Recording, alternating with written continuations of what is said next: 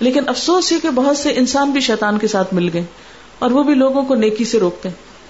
مثلاً بازو کا ایسا ہوتا ہے کہ کوئی نماز پڑھتا ہے تو اس کا مذاق اڑایا جاتا ہے۔ تم تو ملانی ہو گئی ہے تو تمہیں نمازوں سے فرصت نہیں۔ اگر کوئی سر ڈھانک لے تو اس کا مذاق اڑانا شروع کر دیتے ہیں۔ کوئی اور اچھا کام کرنے لگے تو کوئی نہ کوئی اس کو کریٹیسائز کریں گے کہ وہ اچھا کام چھوڑ دے۔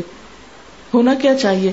اللہ تعالیٰ نے قرآن پاک میں ہمیں کیا حکم دیا تعاون البر و تقوا نیکی اور تقوا میں ایک دوسرے کی ہیلپ کرو، ایک دوسرے کی مدد کرو انکریج کرو، ان کو آگے بڑھاؤ۔ و تواس و بالحق و تواس و بصبر ایک دوسرے کو حق کی تلقین، ایک دوسرے کو صبر کی تلقین، ایک دوسرے کو اچھے کاموں پہ انکریج کرنا۔ ہمارا حال کیا ہے؟ کوئی اچھا کام شروع کرے، ہم اس کو اتنا کریٹیسائز کریں گے کہ اس کو بٹھائی دیں گے۔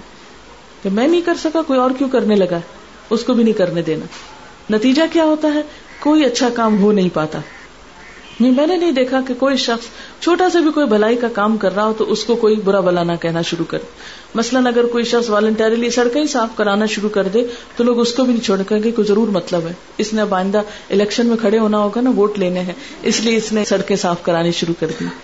یعنی چاہے اس کی نیت ہو یا نہ ہو، کچھ نہ کچھ ضرور ڈھونڈ لیں گے۔ ایسی بات کہ جس سے اس کی اچھائی کی تعریف کرنے کی بجائے اس کو کوئی کسی نہ کسی طرح لٹ ڈاؤن کیا جائے، ذلیل کیا جائے۔ یہ ایک شیطانی طریقہ ہے۔ کسی کو صحیح کام نہ کرنے دینا، اس کی ٹانگ کھینچنا اور اس کو نیکی میں آگے نہیں بڑھنے دینا۔ پھر اور کیا؟ پھر میں ان کی آگے سے آؤں گا، پیچھے سے، دائیں سے، بائیں سے۔ یہ بھی ایک شیطانی رویہ ہے کہ برائی کے لیے سرگرم عمل ہونا۔ اور پھر ولا تجد اکثر ہم شاکرین اور نہ شکرا پن یہ وہ باتیں ہیں جن کے بارے میں اللہ تعالیٰ نے فرمایا۔ کہ ان میں سے جو تیری پیروی کرے گا، یہ تیرے جیسے کام کریں گے۔ یہ سب شیطانی کام ہے نا؟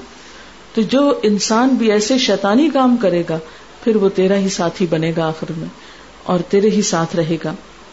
اس کے بعد اللہ تعالیٰ نے آدم علیہ السلام اور حوا علیہ السلام کو کیا کہا؟ جاؤ، جنت میں رہو، جو چاہو کھاؤ، بس اس درخت کے پاس نہ آنا، ورنہ ظالم شمار ہو گئے۔ شیطان کو بھلا یہ کہاں اچھا لگے کہ وہ انسان جس کی وجہ سے اس کو اتنی بڑی مشکل کا سامنا کرنا پڑا، اب اس کو ایک سٹیپ اوپر بڑھا کے جنت میں بھیج دیا جائے۔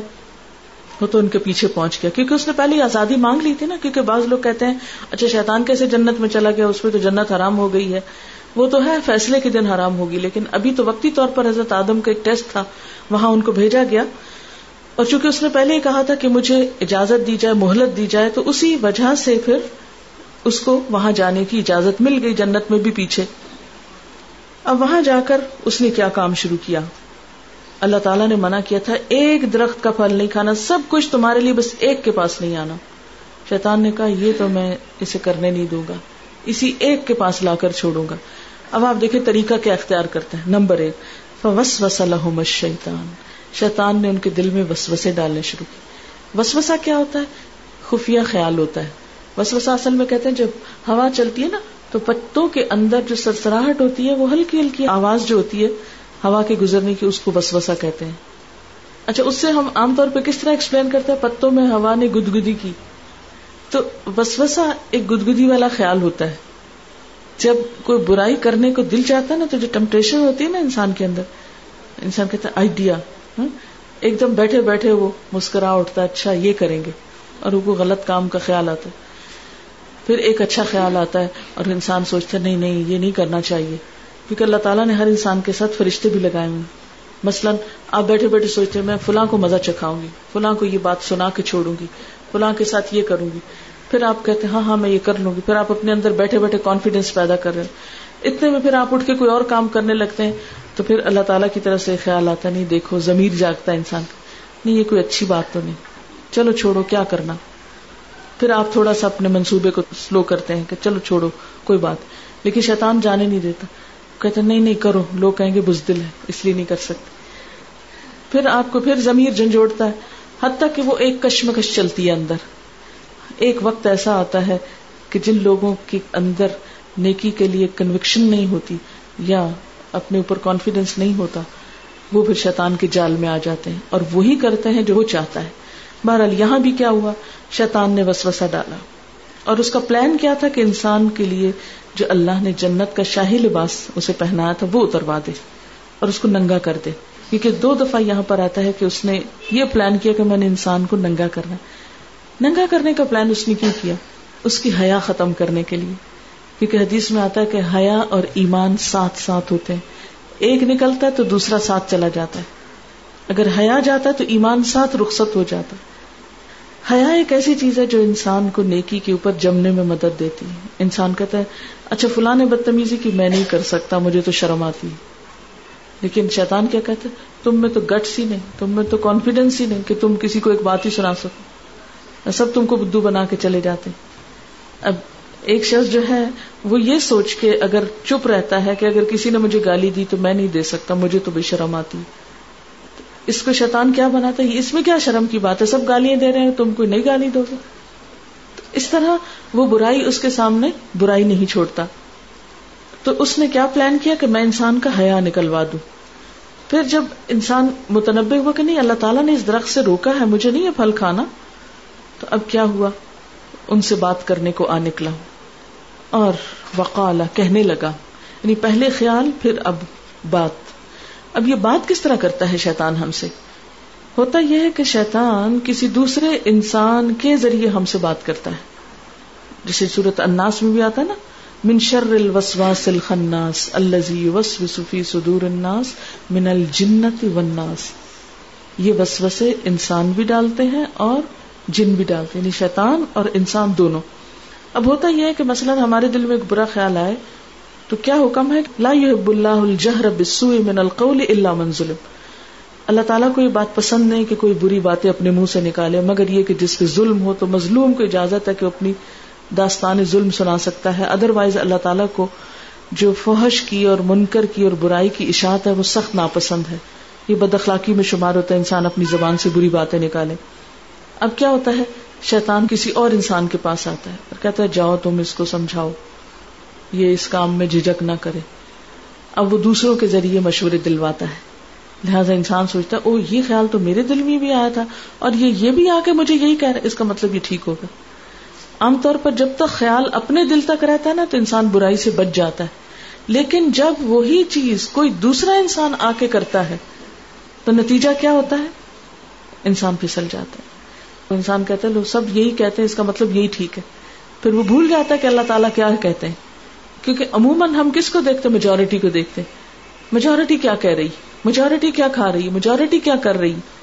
ہمارے عام طور پر ٹرینڈس کدھر کو جاتے ہیں؟ جدھر لوگ جاتے ہیں۔ ہم کیا پہنتے ہیں؟ جو لوگ پہنتے ہیں۔ ہم کس طرح کا رہن سہن اختیار کرتے جو لوگوں کو پسند ہوتا ہے۔ لہذا یہاں پر وقال اب آ گیا دوسرے کی شکل میں۔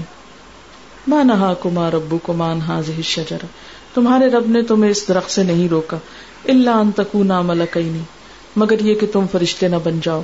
او تکو من الخالدین، یا تم ہمیشہ رہنے والوں میں سے نہ ہو جاؤ۔ یہ تو اصل بات یہ ہے کہ چونکہ پھل کھانے سے لوگ فرشتے بن جاتے ہیں، اس لیے تمہیں منع کر دیا گیا کہ تم کہیں فرشتے نہ بن جاؤ۔ اس پر بھی انہیں کوئی اتنی سمجھ نہ آئی بات۔ تو تیسرا درجہ وقاسما ہوما، قسمیں کھانے لگا ان کے سامنے۔ اب تو بات اور پکی ہو گئی۔ انی لکما لمن الناس خدا کی قسم، میں تمہارا بڑا خیر خواہ ہوں۔ مجھ جیسا ہمدرد تو تمہارا ہے ہی نہیں۔ تو بہت سے شیطان جو انسانوں کے روپ میں ہمارے پاس آتے ہیں، بعض اوقات قسمیں کھا کھا کر ہمیں اپنی بھلائی کا یقین دلاتے ہیں اور جب ہم غلط کام کر لیتے ہیں تو وہ اپنی قسمیں بھول جاتے ہیں۔ اب مثلاً آپ دیکھیں اس کی عام مثال کیا ہے۔ جیسے عموماً لڑکا لڑکی آپس میں ایک دوسرے کے ساتھ وفادار رہنے کی قسمیں کھاتے ہیں۔ بہت سے لڑکے لڑکیوں کو بگانے کے لیے گھروں سے کیا کرتے ہیں؟ قسمیں کھا کے لا کے ان کو تیار کرتے ہیں۔ اور پھر جب بگا کے لے جاتے ہیں تو اس کے بعد ان کا حال کیا کرتے ہیں؟ بہت کچھ قصے آپ نے بھی معاشرے میں پڑے ہوں گے۔ باقاعدہ اس پر سرویز ہوئے اتنی رپورٹس آئی اخباروں میں چھپے ہیں بہت سے واقعات۔ نائنٹی پرسینٹ ایسی لڑکیاں جو گھروں سے بھاگی ان کا انجام جو ہے وہ بہت ہی ہیبت ناک ہوا۔ لیکن کون سی ایسی قوت ہوتی؟ کبھی سوچے نا انسان کہ جس ماں نے پیدا کیا، اس کی بات سمجھ نہیں آ رہی۔ جس باپ نے پالا پوسا، اس کی بات سمجھ نہیں آ رہی۔ رشتے دار اب اس کو منت سماجت کر رہے ہیں کہ دیکھو تم غلط کام نہیں کرو۔ لیکن جب شیطان سوار ہوتا ہے سر پر، تو پھر انسان سب کچھ بھول جاتا ہے۔ اور اس طرح وہ قسمیں کھا کر انسان کو کہتا ہے، میں تمہارا خیر خواہ ہوں۔ اسی طرح آدم علیہ السلام اور حوا علیہ السلام کے ساتھ بھی اس نے یہی کیا فد اللہ بے غرور تو آہستہ آہستہ دھوکے کے ساتھ ان کو پھسلا لیا۔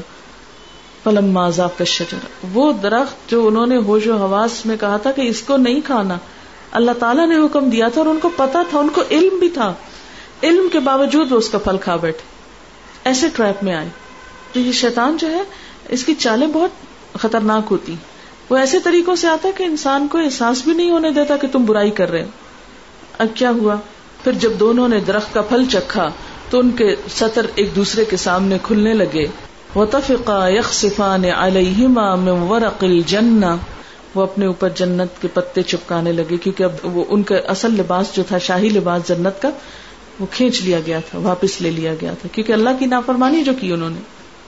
اور ان کو آواز دی ان کے رب نے الم انہا کما تل کو مشجرا کیا میں نے تم کو اس درخت سے روکا نہ تھا؟ وہ اقل کما میں نے تم سے کہا نہ تھا ان شیطان الکما ادب مبین کہ شیطان تم دونوں کا کھلا دشمن ہے۔ کالا ربنا ظلمنا انفسنا۔ یہ انسان تھے نا، فوراً غلطی کا اعتراف کر لیا کہ اے ہمارے رب، ہم نے اپنی جان پہ ظلم کر لیا۔ اب کوئی دلیل تعویل نہیں۔ شیطان نے جب سجدے سے انکار کیا تھا تو بہت سے بہانے کیے۔ انسان نے فوراً پہلے درجے پہ کہا، اللہ تعالیٰ مجھ سے غلطی ہوئی۔ اب میں تیری بخش چاہتا ہوں۔ علم تخفر لنا و ترہمنا اگر تو نے بخشا نہیں، تو نے رحم نہیں کیا۔ لنکونن من الخاسرین، تو ہمارا تو پھر کچھ بھی نہیں بچے گا۔ اگر تو ناراض ہو گیا، پھر تو سر چھپانے کی کوئی جگہ ہی نہیں۔ لیکن آج دیکھیں، ہم میں سے کتنے انسان ہیں جو یہ سوچتے ہوں کہ اگر اللہ تعالیٰ ہم سے ناراض ہوا، تو پھر ہمارے لیے کوئی امن کی جگہ نہیں۔ بہت کم ہم کو خیال آتا ہے۔ بہرحال، معافی تو ہو گئی، لیکن قالح بتو بعدکم لبعدن ادو فرمایا، اب اتر جاؤ یہاں سے۔ تم میں سے باز باز کے دشمن ہوں گے۔ یعنی شیطان انسان کا اور انسان شیطان کا۔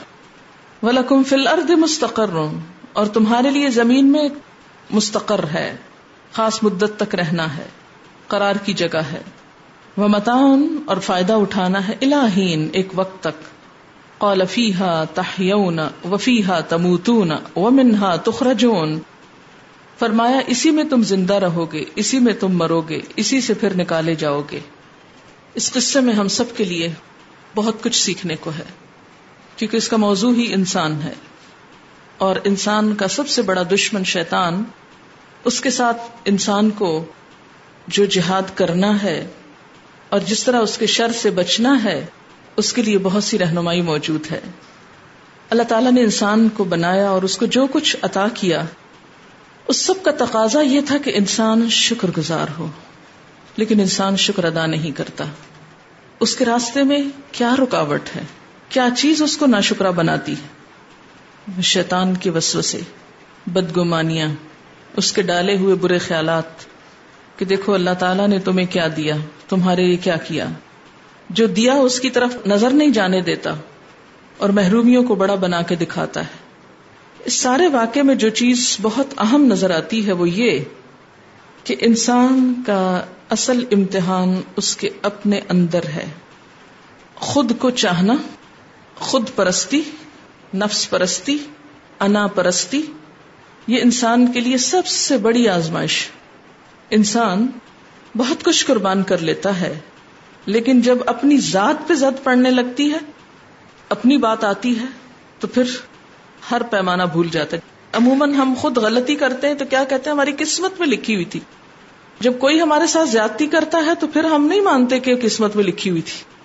پھر ہم کہتے نہیں، اس کا بدلا ہونا چاہیے۔ پھر سب تعویلیں بھول جاتے ہیں۔ تو ساری خرابیوں کی جڑ، جیسے کہ حدیث پاک میں آتا ہے کہ سب سے بدترین معبود جس کی پوجا کی جاتی وہ خود انسان کا اپنا نفس ہے۔ ہم اس قدر دل کے غلام ہیں، اتنے دل کے بندے ہیں کہ صرف وہ کام کرنا چاہتا ہے جو دل مانتا ہے۔ ہر وقت دل کی بات۔ یہ کھانے کو دل چاہ رہا ہے۔ یہ پہننے کو دل چاہ رہا ہے۔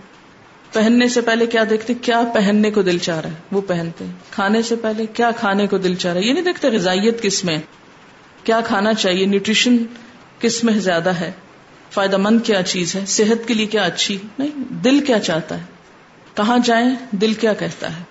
کام کرے کہ نہ کہیں دل کیا کہ ہر چیز دل سے پوچھ کے کرتے ہیں اور جس چیز میں دل لگ جائے، اس میں چاہے کتنی بھی بربادی وہ کر کے چھوڑیں گے۔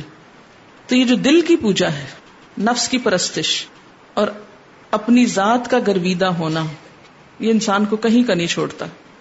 شیطان کی سب سے بڑی خرابی یہی تھی کہ اس نے کہا تھا، انا خیر من ہوں میں اس سے بہتر ہوں، میں انسان سے زیادہ اچھا جب تک انسان کے اندر یہ احساس رہے کہ میں دوسرے سے اچھا ہوں کبھی اچھا نہیں ہو سکتا۔ جتنی بھی خرابیاں جتنے بھی فساد، لڑائی، جھگڑے ہوتے ہیں، وہ اسی وجہ سے ہوتے ہیں کہ انسان خود کو اچھا سمجھتا ہے اور دوسرے کو حقیر۔ اور بسا اوقات دوسرے کو گرانا چاہتا ہے۔ بدگمانی، غیبت، بہتان، تجسس، ظلم، چوری، جتنی خرابیوں کے نام لیں، ان کے پیچھے کیا ہے دراصل؟ خود پسندی، مفاد پرستی، اپنی ذات۔ دوسرے بھی اس وقت تک اچھے جب تک ہماری ذات محفوظ ہے۔ اگر ہم کو کوئی نقصان پہنچا تو کوئی بھی اچھا نہیں۔ اور ان سب چیزوں کا مجموعہ دراصل کیا ہے؟ تکبر۔ شیطان کی اصل خرابی کیا تھی؟ اس نے تکبر کیا تھا۔ اور تکبر کا اظہار کیسے ہوتا ہے؟ انا خیر من ہوں یہ ایک شیطانی رویہ ہے۔ انسانی نہیں، شیطانی رویہ۔ انا خیر من ہوں میں اس سے زیادہ اچھا ہوں۔ اسی وجہ سے انسان دوسرے کی فضیلت نہیں مانتا، کسی کی تعریف نہیں پسند کرتا۔ آپ نے دیکھا ہوگا کہ بعض اوقات کوئی شخص کسی کی تعریف کرے تو عموماً لوگ فوراً کاٹ دیتے نہیں نہیں، تمہیں کیا پتا کہ اس کے پیچھے کیا ہے؟ آگے بڑھنے ہی نہیں دیتے۔ آپ کسی کی تعریف کر کے تو دیکھیں۔ کبھی تجربے کے طور پہ کریں ذرا جا کے۔ کہیں بھی کسی کی، پھر دیکھیں لوگوں کا ریئیکشن کیا ہوتا ہے۔ دو تین طرح کے ریئیکشن ہوتے ہیں۔ یا تو یہ فوراً اس کی کاٹ ہو جاتی آپ کسی کی تعریف کریں، دوسرا فوراً کوئی ایسی بات نکال کے لائے گا جس سے اس کی صفائی ہو جائے۔ ایک طریقہ کیا ہوتا ہے کہ اس موقع پر لوگ اپنا دفاع کرنے لگتے ہیں، اپنی کہانی بیان کرنے لگتے ہیں، اپنی خوبیاں سنانے لگتے ہیں۔ حالانکہ کسی نے ان کو پوچھا نہیں ہوتا۔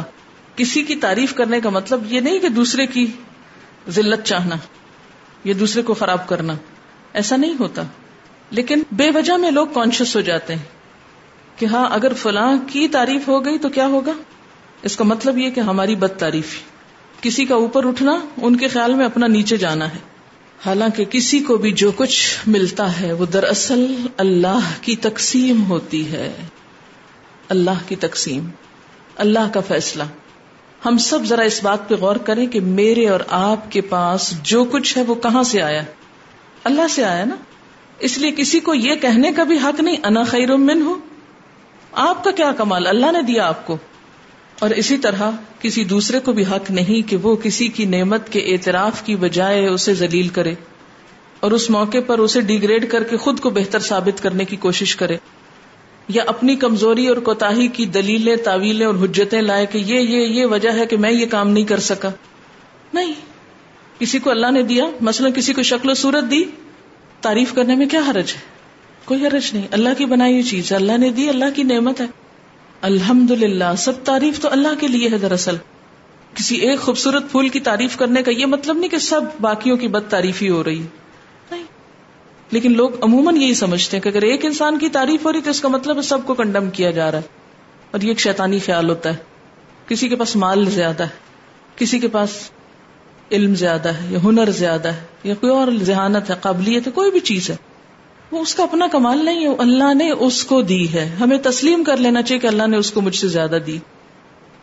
کوئی فرق نہیں پڑے گا۔ اور آپ یقین کیجیے کہ جب آپ یہ مان جائیں گے نا دوسرے کی خوبی کو، آپ کا دل سکون میں آ جائے گا۔ اطمینان حاصل کرنے کا سب سے بڑا ذریعہ۔ جب تک ہم دوسرے کی بڑائی مانتے نہیں نا، ہم بے وجہ میں کشمکش، پریشانی اور ایک اندر کی ازیت کا شکار رہتے ہیں۔ اور اس ازیت کا نام حسد ہے۔ شیطان کو حسد ہوا تھا انسان سے اور انسان کو اس نے نقصان پہنچانا چاہا، بیڑا غرق اپنا کروا لیا۔ خود ذلیل ہو گیا۔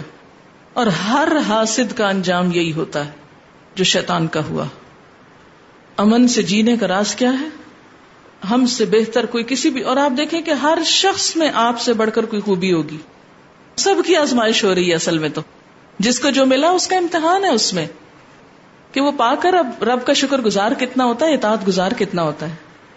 سب کا امتحان ہے۔ پانے والوں کو بھی بھولنے کی کوئی گنجائش نہیں۔ اللہ کا امتحان ہے ان پر بھی۔ کہ وہ پا کر کیا کرتے ہیں اور آپ کا امتحان کے آپ دیکھ کر کیا کرتے ہیں۔ پانے والے پا کر پھول رہے ہیں اور دیکھنے والے دیکھ کے جل رہے ہیں۔ دونوں ہی مارے جا رہے ہیں۔ جب کبھی کسی کی خوبی سے حسد ہونے لگے، فوراً سوچے اللہ نے مجھے کیا صلاحیت دی؟ میرے پلس پوائنٹ کیا ہے مجھے کیا نعمت ملی؟ الحمد للہ یہ بھی ہے، یہ بھی ہے، یہ بھی ہے۔ کیا ہوا اگر وہ نہیں؟ جو ہے، اس پہ تو شکر گزار ہو جاؤں۔ لیکن مشکل کیا ہے؟ یہ سارا فساد ہی ابھرتا ہے اس سے۔ کلی لما تشکرون۔ نہ شکر پن سے۔ جو ہے، اس کا احساس ہی نہیں۔ وہ نظر ہی نہیں آتا۔ اتنے نہ شکرے اس کا ذکر ہی کہیں نہیں۔ بس نظر کیا آتا ہے کہ فلاں اس موقع پر، اس جگہ مجھ سے آگے کیوں نکل گیا یہی شیطانی رویہ ہے۔ اور جو شخص اس رویے کا شکار ہوتا ہے، وہ کبھی بھی امن سکون نہیں پا سکتا۔ پھر اس کے بعد، شیطانی رویہ کیا ہے؟ اپنی غلطی کا الزام دوسرے کو دینا۔ فب اغوئی تنی کوئی کام خراب ہو، ہمیشہ دوسروں کی غلطی تلاش کرنا اور اپنی بھول جانا۔ تم یہ نہ کرتی تو میں یہ نہ کرتی۔ کچھ ٹوٹ گیا تو الزام کسی اور پہ۔ یہ نکالا ہی کیوں تھا؟ یہ ایک شیطانی رویہ ہے۔ اپنے نقصان، غلطی کا ذمہ دار دوسرے کو کر دینا۔ اور پھر انسان کا اپنے آپ کو نیک سمجھتے ہوئے محفوظ سمجھنا کہ نہیں، مجھے تو شیطان نہیں بہکا سکتا۔ میں تو بہت اوپر اٹھ گیا ہوں شیطان کے وسوسوں سے۔ جنت اپنی ساری وسطوں کے ساتھ حضرت آدم علیہ السلام اور ان کی بیوی کے لیے کھلی ہوئی تھی۔ اس میں طرح طرح کی چیزیں تھیں جن کو جس آزادی سے چاہتے استعمال کرتے۔ لیکن صرف ایک چیز سے روکا گیا تھا، صرف ایک۔ اور شیطان نے اسی ایک کو ان کے لیے حلال کر دیا۔ اگر ہم دیکھیں تو دنیا میں کتنی حلال چیزیں ہمارے اسے سب نباتات حلال ہیں۔ حضرت آدم کے لیے درخت حرام کیا گیا تو ہمارے تو کوئی درخت بھی حرام نہیں۔ صرف جانوروں میں چند چیزیں ہیں یا کچھ اور جو حرام ہیں۔ لیکن انسان کا حال دیکھیں کہ سارے حلال کو چھوڑ کر شیطان اس کو کیا سکھاتا ہے؟ کہ صحت بنانا چاہتے ہو سکون چاہتے ہو تو شراب پیو۔ یہ وسوسہ ہے نا شیطان کا۔ تلقین ہے۔ پھر اسی طرح، اور ان کو کیا سجایا کہ ابدیت کا راز ہے اس درخت کا پھل کھانا۔ اس کو کھا کر کیا ہوگا؟ ہمیشہ رہو گے۔ کسی نے لکھا ہے کہ ایران میں ایک درخت ہے جس کی چھال کھانے سے اولاد ہوتی ہے۔ لوگوں نے چھال کھا کھا کر درخت ختم کر دیا ہے۔ اب زمین سے کھود کر ہی ملتی ہے۔ کسی شخص نے یہ دینے کے لیے کسی کو منگوائی، جب دینے کو نکالی تو باتوں میں بھول کر خود کھا گئی ابھی بھی وہ جڑ والا بچہ جو ہے وہ موجود ہے۔ ڈاکٹر اس معجزے پہ حیران ہے کیونکہ انہوں نے اپنا آپریشن کروا لیا تھا۔ اب یہ دیکھیں کہ اس طرح کی کئی آزمائشیں انسانوں کے ساتھ موجود ہوتی ہیں کہ کسی خاص چیز کے بارے میں انسان کا یہ عقیدہ بن جاتا ہے کہ یہاں سے صحت ہوگی، یہاں سے اولاد ملے گی۔ دوا کے طور پر کسی بھی چیز کو کھانے میں حرج نہیں۔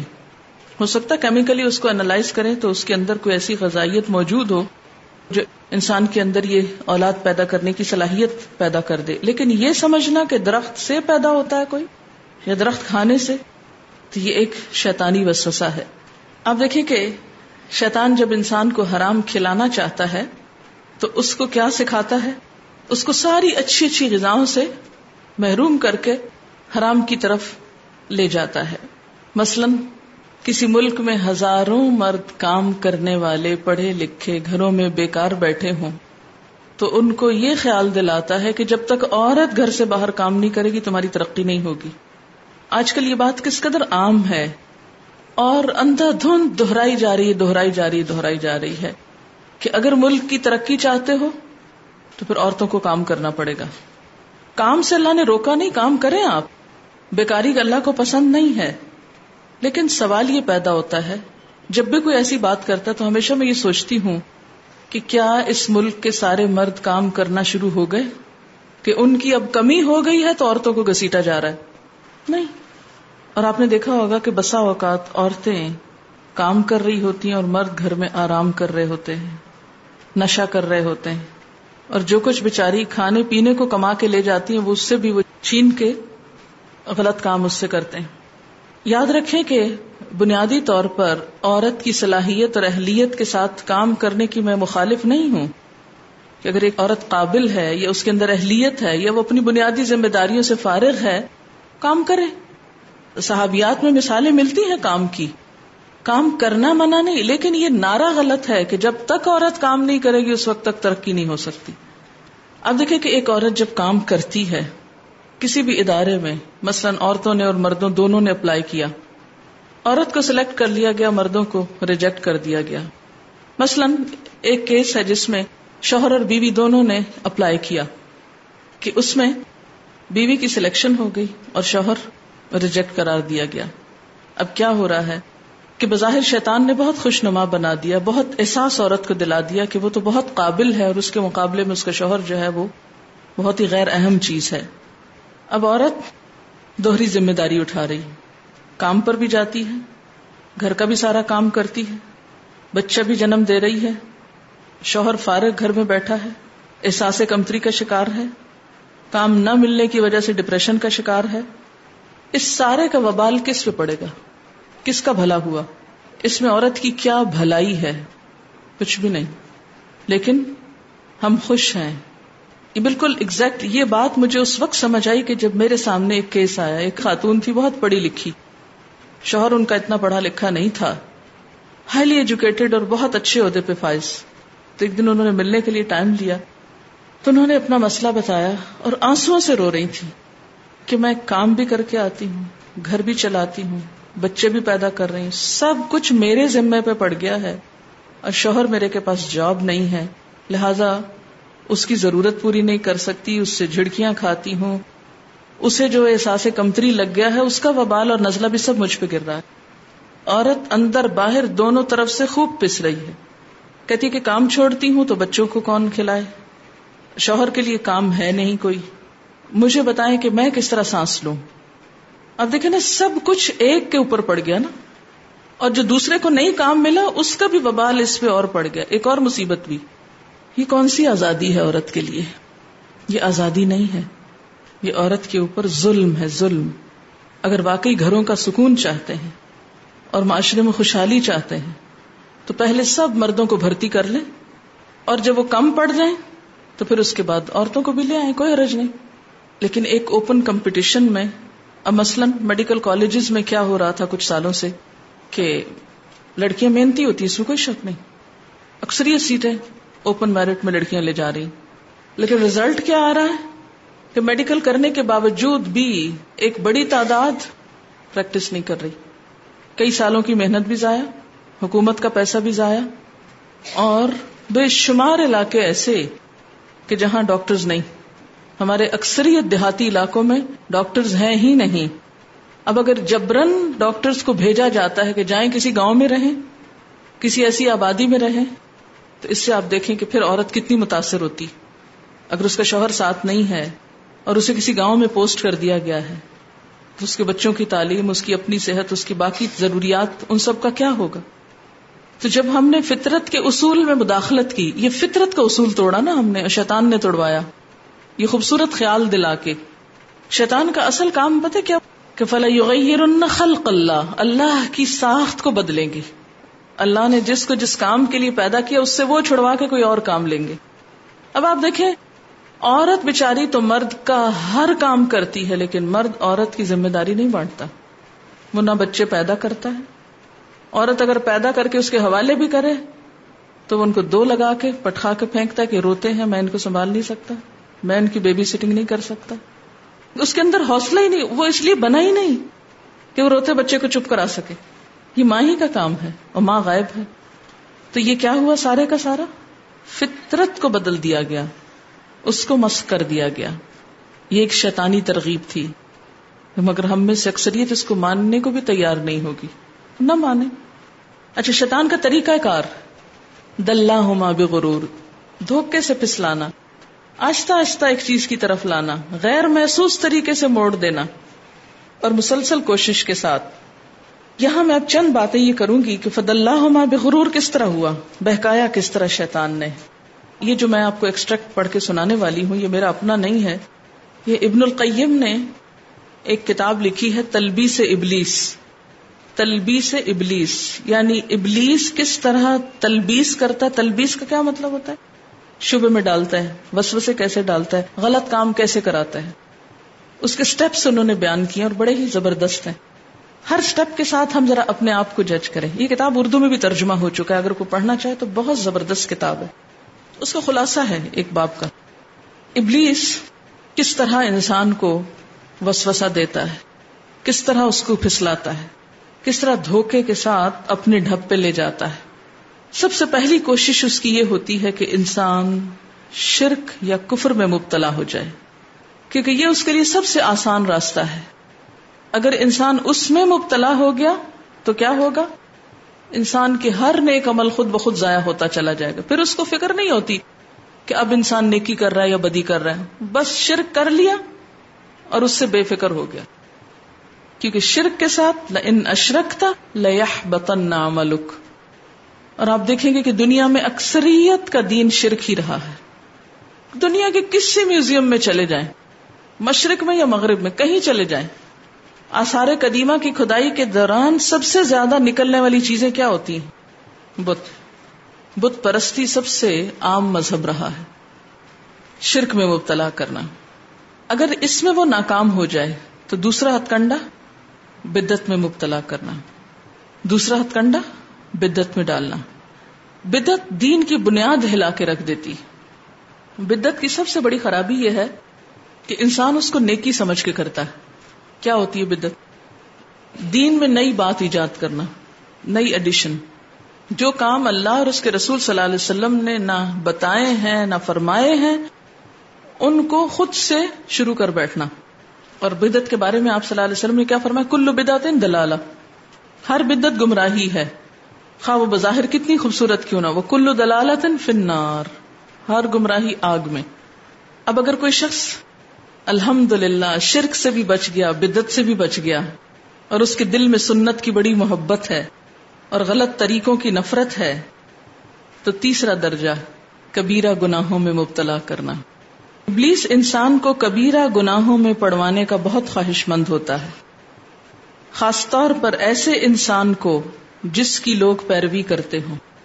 سمجھ میں آئی یہ بات آپ کس کو بڑے بڑے گناہوں میں مبتلا کرتا ہے جس کی اور لوگ پیروی کر رہے ہوں اور لوگ بھی اس کی بات مانتے ہوں ابلیس کو اس سے بہت خواہش ہوتی ہے تاکہ لوگ اس شخص سے متنفر ہوں جو شرک اور بدت سے بچ جاتا ہے، اسے بڑا گناہ میں ڈالتا ہے تاکہ لوگ اس سے بدزن ہو جائیں اور اس کے گناہوں اور نافرمانیوں کو لوگوں میں عام کریں۔ ہاں فلاں جو بڑا درس دیتا ہے تو پتا وہ ایسے اور ایسے جھوٹ بولتا ہے۔ وہ تو غیبت بھی کرتا ہے، وہ تو یہ بھی کرتا ہے، وہ تو وہ بھی کرتا ہے۔ لیکن حقیقت میں وہ ابلیس کے معاون ہوتے ہیں اور انہیں اس چیز کا احساس بھی نہیں ہوتا جو اس طرح کی قابل نفرت باتوں کو مومنوں کے درمیان پھیلاتے ہیں۔ ان کے لیے دنیا اور آخرت کا عذاب ہے۔ خاص طور پر ایسی برائیوں کی تشہیر جس کے پیچھے مقصد خیر خواہی کے جذبے کی بجائے ابلیس کی معاونت ہو۔ یہ سب کچھ کرنے کا مقصد لوگوں کو اس عالم سے متنفر کرنا اور اس سے مستفید نہ ہونے دینا ہے تاکہ کوئی اس سے فائدہ نہ اٹھائے۔ اگر اس درجے پر ابلیس کسی بندے کو پھانسنے میں ناکام ہو جاتا ہے، تو وہ چوتھے درجے یا صغیرہ گناہوں میں پڑوانے کی کوشش کرتا ہے۔ یہ گناہ اکٹھے ہو کر آدمی کو ہلاک بھی کر سکتے ہیں۔ اسی لیے آپ صلی اللہ علیہ وسلم نے فرمایا، چھوٹے گناہوں سے ہوشیار رہو، کیونکہ چھوٹے گناہوں کی مثال ایسے ہے جیسے کچھ لوگ صحرا میں جاتے ہیں۔ اس کے بعد آپ نے حدیث سنائی جس کا مفہوم کچھ یوں ہے کہ ان میں سے ہر ایک لکڑی کی چھوٹی سے چھڑی ڈنڈی اٹھا لاتا ہے اور اس سے وہ بہت بڑی آگ جلا لیتے ہیں۔ چھوٹے چھوٹے گنا اکٹھے ہو کے بہت بڑی آگ بن جاتے ہیں۔ ایک شخص چھوٹے گناہوں کا معمولی خیال کر کے کرتا ہے، یہاں تک کہ وہ ان کو بے ضرر سمجھنے لگتا ہے۔ ایسا انسان جو گناہ کبیرہ کا مرتکب ہوتا ہے، وہ تو انجام سے ڈرتا ہے، لیکن یہ تو ڈرتا بھی نہیں کہ چھوٹا سا گناہ ہے۔ بڑا گنا ہو جائے نا تو انسان کو ندامت بھی بڑی ہوتی ہے۔ لیکن چھوٹے چھوٹے گناہوں پہ انسان دلیر ہو جاتا ہے۔ کیا ہوا؟ تھوڑی سی تو لیٹ ہوئی نماز۔ کیا ہوا جو آنکھ نہیں کھلی؟ کیا ہوا جو یہ وہ باقی سب بھی تو یہ کرتے ہیں۔ اگر میں نے کر لیا تو کیا ہوا؟ چھوٹے چھوٹے گناہوں میں مبتلا کر دینا تاکہ وہ اکٹھے ہو کر اس کو لے ڈوبے۔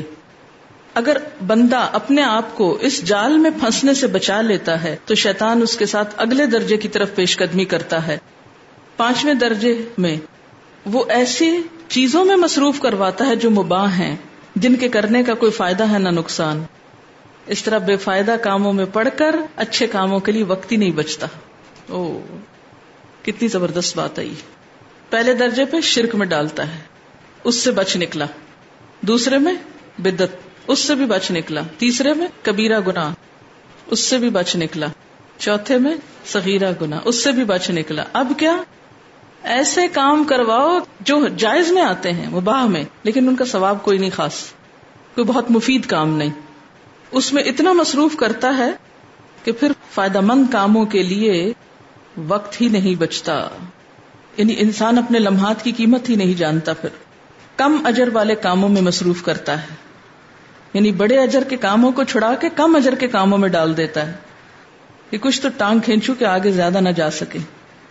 یہاں تک کہ شیطان انسان کو ستر اچھے کاموں کی دعوت دیتا ہے تاکہ اسے ایک برائی میں داخل کر سکے یا ایسا کام کرا دے جس سے ستر نیکیاں ضائع ہو جائیں۔ اگر ان کاموں کے کسی دن بیٹھ کے خود لسٹ بنا لیں، آپ کو پتا چلے گا آپ کتنے غیر ضروری کام کر رہے تھے۔ کبھی ہماری ایک مووی بنا کے ایکشن ریپلے کر کے دکھائی جائے تو ہم خود شرمندہ ہو جائیں کہ یہ کر رہے تھے ہم۔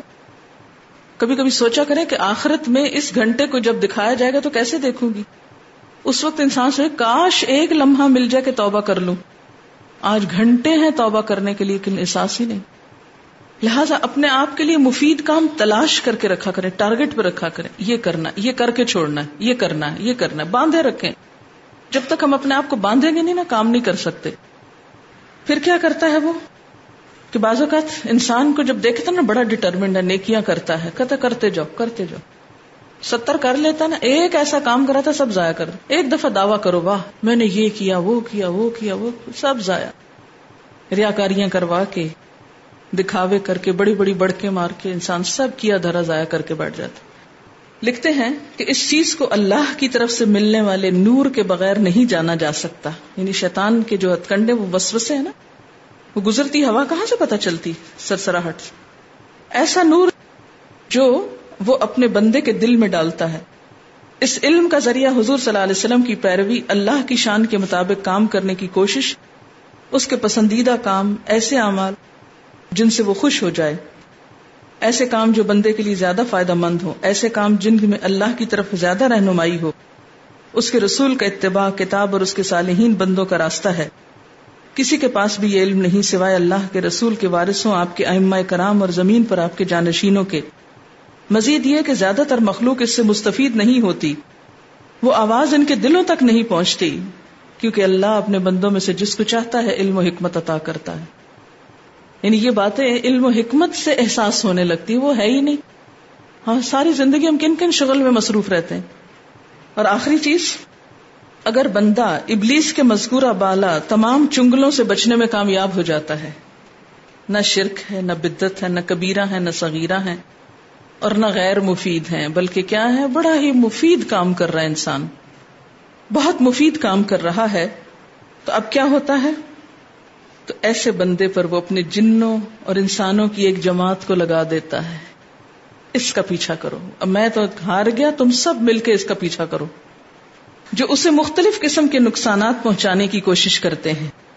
لوگوں کی نظروں میں اس کا اعتماد گرانا اسے وائلنٹ اور دین میں نئی نئی باتیں نکالنے والا کہنا اور لوگوں کو اس سے ہوشیار رہنے کے لیے کہنا۔ اس کا مقصد اس شخص کو کمزور کرنا اور اس کے دل کو پریشان کرنا ہوتا ہے۔ اس طرح کے ہتھ کنڈے استعمال کر کے ابلیس اس شخص کے خیالات الجھاتا اور پریشان کرتا ہے اور لوگوں کو اس سے فائدہ نہیں اٹھانے دیتا۔ ظاہر ہے اگر روز آپ ایک نئی بات سن لیں، روز ڈپریشن میں پڑے ہوئے ہوں، آپ کہاں سے کوئی اچھا کام کر سکتے؟ آپ کا دل تو غم سے بھرا ہوا ہے۔ کیسے کوئی نیکی کی بات نکلے؟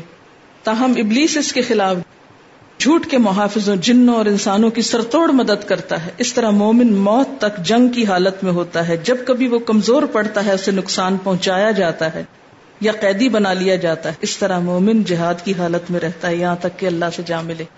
واخر دعوانا ان الحمد للہ رب العالمین۔ وَلَقَدْ خَلَقْنَاكُمْ ثُمَّ صَوَّرْنَاكُمْ ثُمَّ قُلْنَا لِلْمَلَائِكَةِ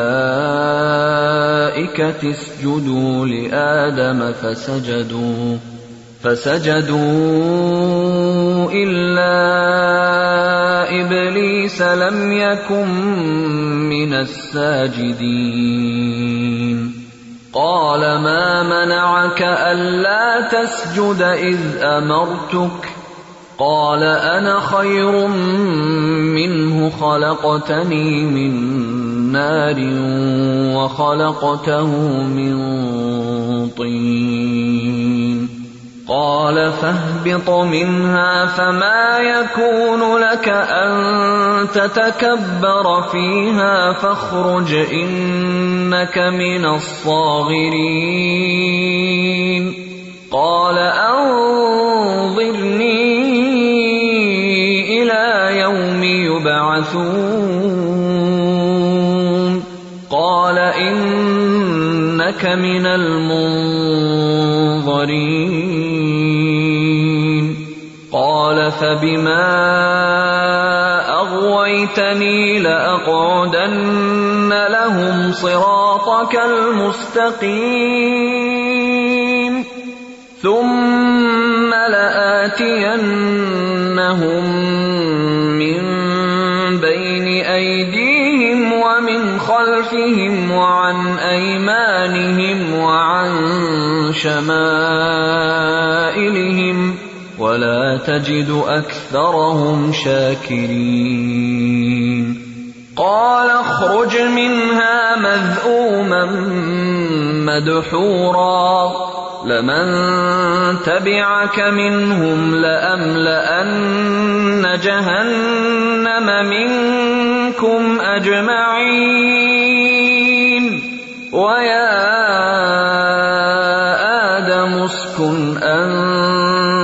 وزوجك الجنة فكلا من حيث شئتما ولا تقربا ولا تقربا هذه الشجرة فتكونا من الظالمين.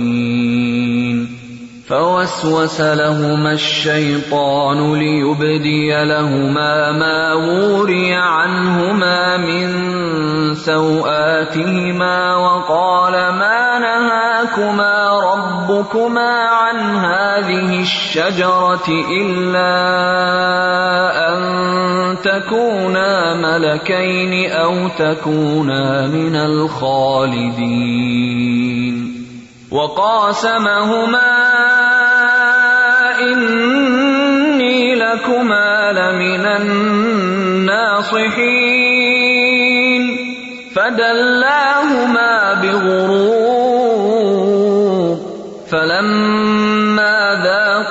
الشجرة بدت لهما سوآتهما وطفقا وطفقا يخصفان عليهما من ورق الجنة، وناداهما ربهما ألم أنهكما عن تلكما الشجرة وأقل لكما وأقل لكما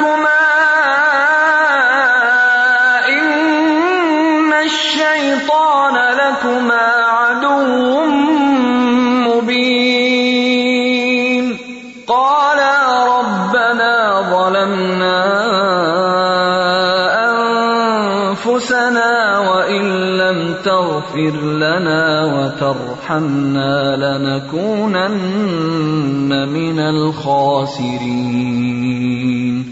قال اهبطوا بعضكم لبعض عدو ولكم في الارض مستقر ومتاع الى حين قال فيها تحيون وفيها تموتون ومنها تخرجون